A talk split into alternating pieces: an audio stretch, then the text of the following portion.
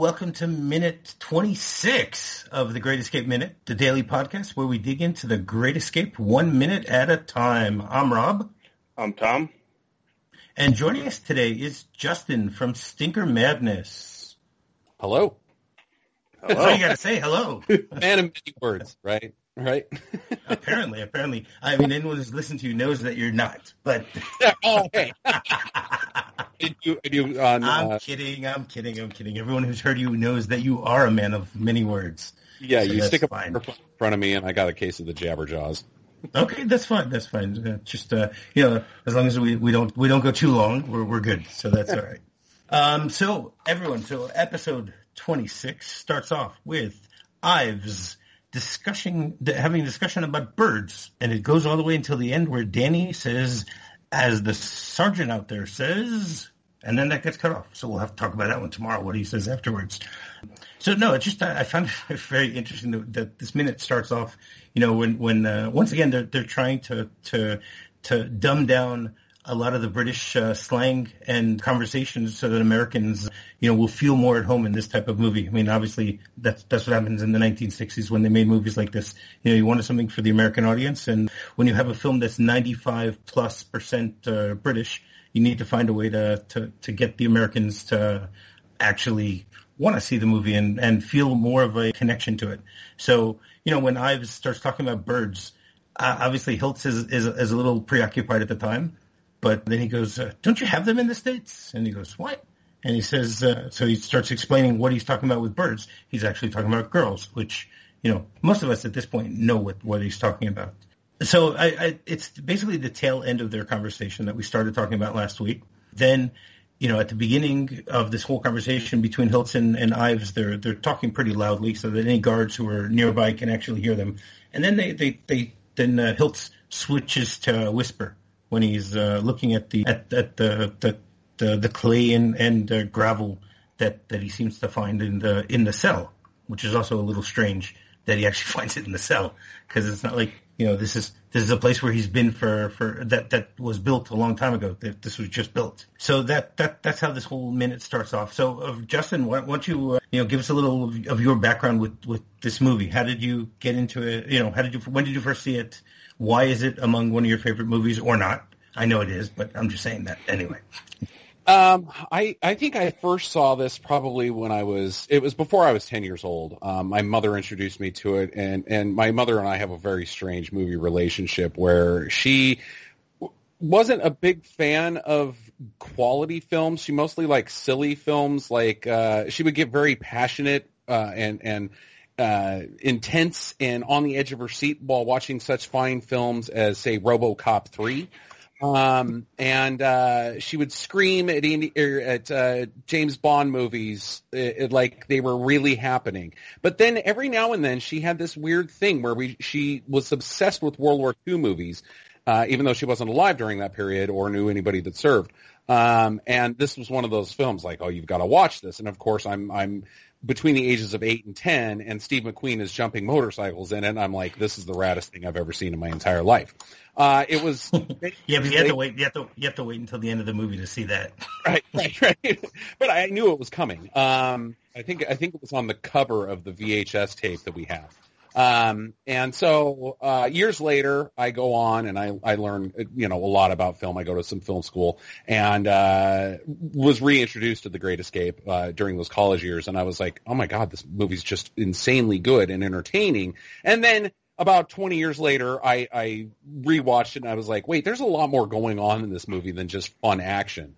Um, so I, I, I, do think it's definitely uh, fitting as as one of the the notoriously greatest movies considered of all time because uh, a the cast is fantastic and b uh, it's it's accessible to basically anybody and uh, it's a true story, and uh, it ends in a very tragic manner, and that you don't even realize what's going on in these people's minds until you've really got things dialed in on this thing. So, yeah, I think all the way around, it's uh, uh near 10, 10 out of ten. Okay, that that's the way I would rate it, also. And as everyone's already heard, you know, the, I mean, I also first uh, got introduced to this as a kid, and uh, Tom also mentioned that he got first introduced to it as a kid. So I, I, I think it's the type of movie that has put a, put a stamp on all of us, at least the three of us, from an early age.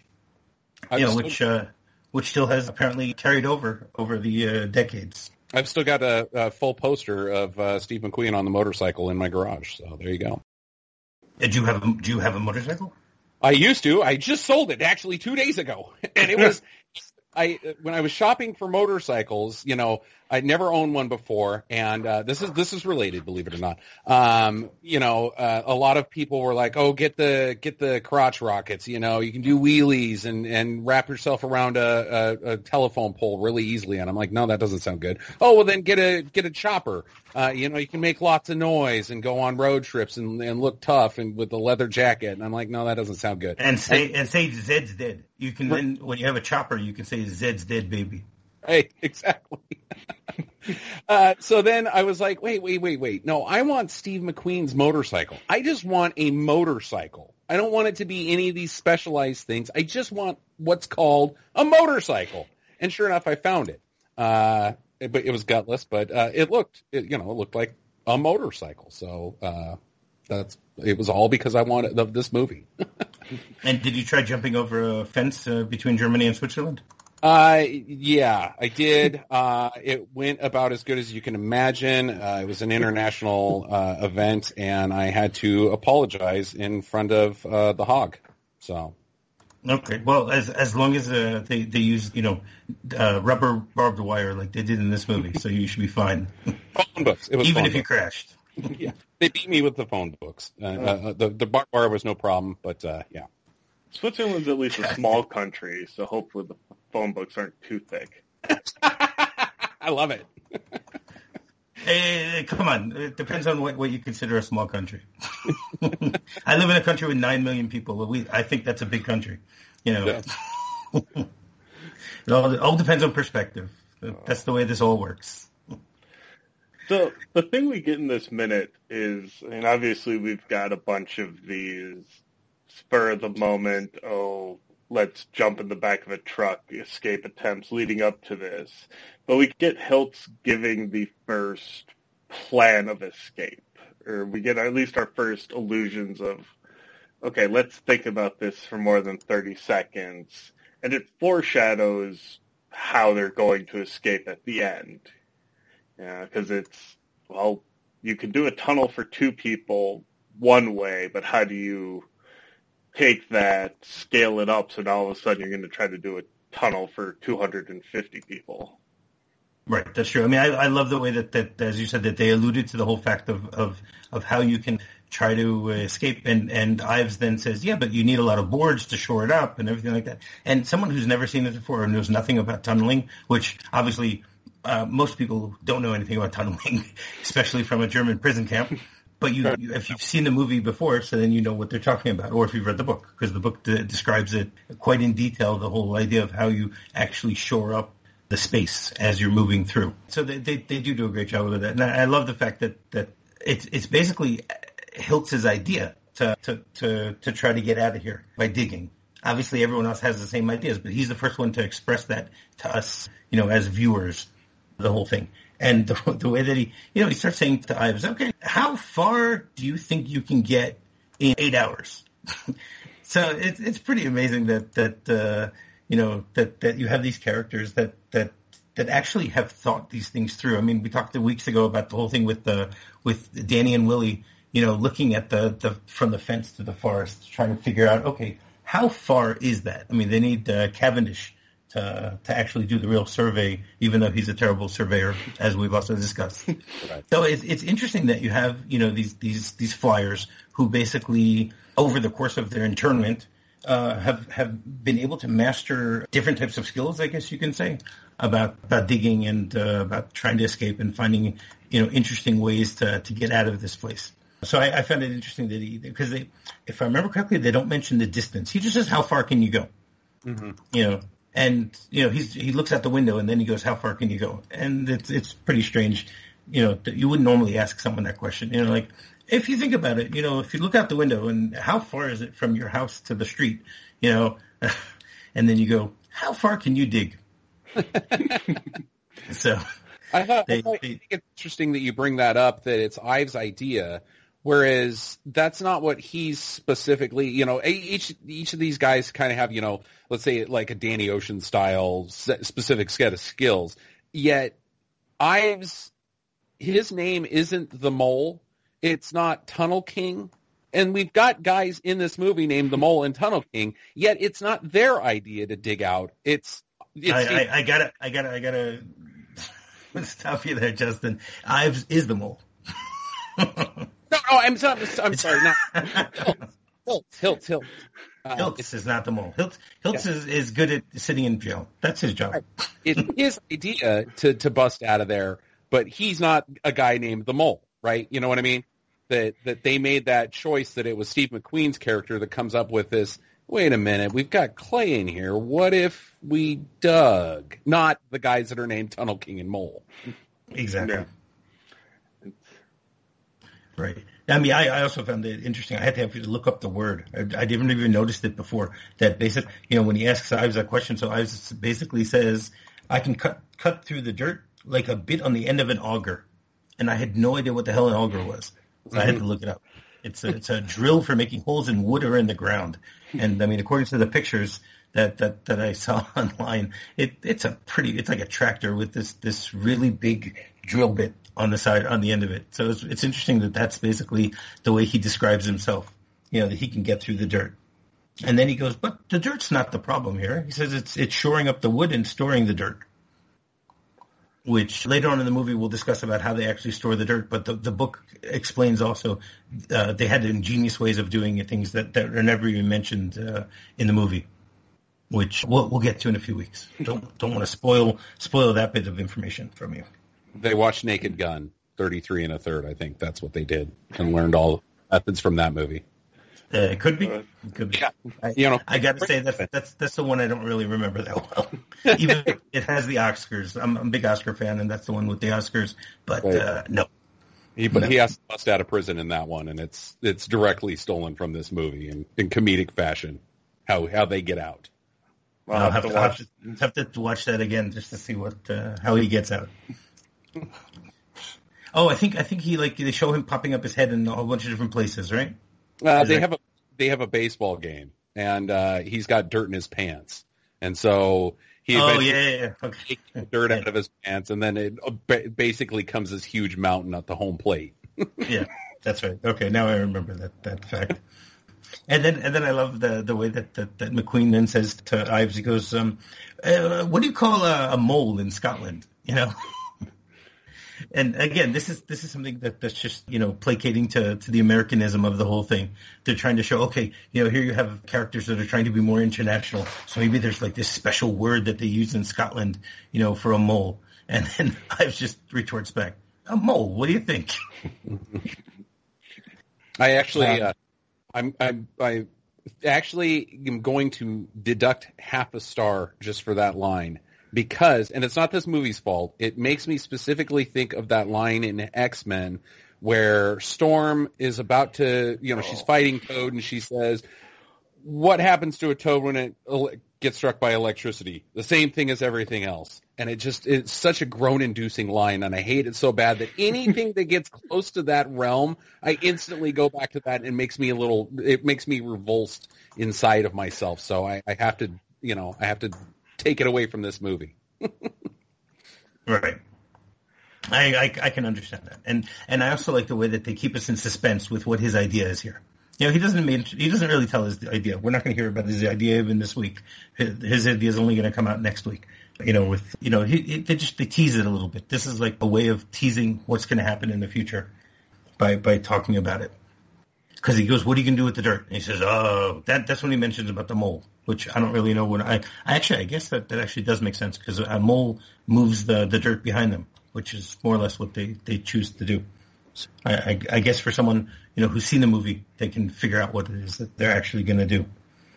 And then after after they uh, finish in uh, their, this, this discussion with the two of them, they uh, take us outside again, so we get to see a whole bunch of the other characters once again we see them like lounging around. You know, they're all standing outside, waiting. You know, near near the barracks. You have Ashley Pitt, McDonald, Danny, Willie, Hendley. Yeah, basically most of the the ex, uh, the future ex uh, committee of the camp. You know, they're just talking around. You know, I, I love how they go. Uh, well, the first thing Had, Hendley says to um, to Ashley Pitt. So, what do you think, Navy? You know, because as as we mentioned a few weeks ago, Ashley Pitt's the, the a Navy flyer, and he's pretty much the only one that that uh, is prominently featured here. So I, I, I, thought that was a funny way of uh, you know expressing it that they're basically somewhat looking they they know his skills and they know how important he is to the whole X organization, but they still you know play it down a little bit about you know uh, you're from the Navy, you're not from the Air Force like the rest of us, and you get to see uh, Sedgwick uh, you know in the background with all of them again. Someone who hasn't seen this movie before doesn't know who these characters are, and they don't really realize the way that they're they're framing all of these characters in the same place. I mean, throughout the as as we discussed uh, over the last few weeks, a, lot of times you have uh, most of the prisoners prisoners uh, loitering around, and they're they're walking around in ones or twos. You you rarely have more than that. If you look at all the characters in the background, and here you get a scene where they're putting six characters right in in the the, the same frame which again, uh, as as again as we've discussed many times, that that also shows the the ensemble cast. The the way that this this movie was made was is that there's there's no one who's who's uh, more important than everyone else. They need to all be there. They all have their little parts, as you mentioned, the Ocean's Eleven connection earlier. You know, everyone has their own parts. Uh, you see it in a lot of heist movies, basically you know, this guy, this is this is his specialty, and this is his specialty, and this is his specialty, and and then you put them all together, and then they're able to do the the heist. In in this in this film, basically, you have a lot of actors who were recognizable at the time. Who uh, obviously uh, some of them had had big careers before, some of them had big careers following this movie. Here, you just put them all together, and in in the same frame, which again shows that they're all of equal status they're all equal stature along the way. Except for uh, Steve then, McQueen isn't in the frame. well, because Steve McQueen is, is, as far as he's concerned, he's above everyone else. Yes. There's no question about that. Right. You know, he, he does get his name uh, first in the credits, which uh, you know, as anyone who knows about Steve McQueen's uh, history in, in many movies, uh, he he said, if I'm not the first in the credits, I'm not going to be in your movie. Which which is why the whole Towering Inferno travesty happened. You know, with uh, you know, there they actually were down to counting words to make sure that they all have that that he and uh, Paul Newman have the same amount of uh, lines throughout the movie. And then I, I, I love the, the the line right after that where uh, I think it's McDonald that says interesting first twenty minutes. You know, the, the, the movie's actually been going on for 26 minutes, but as we know, the first five minutes, nothing happens. So, so it pretty much is true to form by, by saying that. You know, it's, it's, I guess you can sort of say that, that these 20 minutes are uh, in real time. So I, I think that's a, a, great way of looking at it.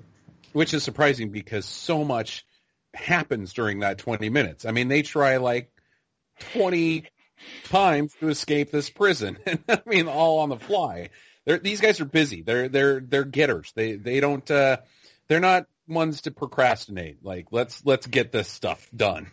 you, well, you wanna, they they they gave them a lot of time to think on the truck on the truck ride over. you know, let, we're going to put you in, in trucks for, for three four hours and travel across Germany or however long uh, you know those those truck rides were. So obviously they're, they're all going to talk and uh, trying to think of okay, what have you tried doing? And they're they're going to be you know you know baking secrets to one to the other. You know. Mm-hmm. then then I love the fact that, that that Willie says that we've made fools of ourselves which which anyone who, who looks at what happened, you know that they didn't make fools of themselves. They actually showed that they actually that, that they're able to, to to think fast and try to think of different ideas. Uh, the fact that uh, Strachwitz, you know, uh, forgave most of them, helped them. you know, not everyone like is like Hilts, where uh, you know you piss off uh, someone too much, so you're going to actually sit in the cooler for 20 days. Do either of you have anything else for for for this minute? Not specific to this one, no. Okay, well, we're only specifically talking about this one. Let's jump to minute 57. if you want to talk about it, you got to come tomorrow to listen to the next minute. Basically, the, the the the funny thing here also is is that that the the last line of this minute is Charles Bronson saying, as the sergeant out there said, "This is only the first day," which uh, again is foreshadowing about how much they're actually going to try to do over the course of uh, the time that they're going to be in this camp. Obviously, the the movie truncates the whole storyline, but the real storyline took place over a year. And they, for anyone who's read the book, have you have you read the book, Justin? I haven't. Okay, you, you should get around to, to trying to find a copy of it because it's especially someone who knows the movie well. When you're reading it, it, it fills in a lot of gaps. At, at, on the one hand, on the other hand, it, it, it distorts everything because it's telling the truth. Or actually, I, let me rephrase that: the movie is actually what distorts everything. but someone who's seen the movie so much, you know, you, you know I, I, I, was reading the book and I'm saying, well, this didn't happen in the movie, so how could it really happen? I, I got to give a lot of credit to the to the screenwriters who who definitely did a great job of of taking uh, the real story that that in itself is exciting, and then James James and uh, W W R Burnett, and they took something that's so exciting and they made it even more exciting in a completely different way, where it doesn't detract from the real story. Do either have anything else to say? Nope. All right. You can contact us by email to thegreatminute at gmail.com. Facebook group is The Cooler. Our website is thegreatescapeminute.com. And our Twitter handle is greatescapemxm. So, Justin, do you have anything you want to plug here at the, the end? You can find me at uh, stinkermadness.com, uh, the podcast about bad movies for bad movie lovers by bad movie lovers. Uh, and then follow us on all of the socials forward slash stinker madness. All right. And you want to come back and join us tomorrow? I would love to. I've got a lot to say. Okay, good. I'm glad. All right, so we'll see everyone tomorrow. Tally ho. Tally ho. Tally ho.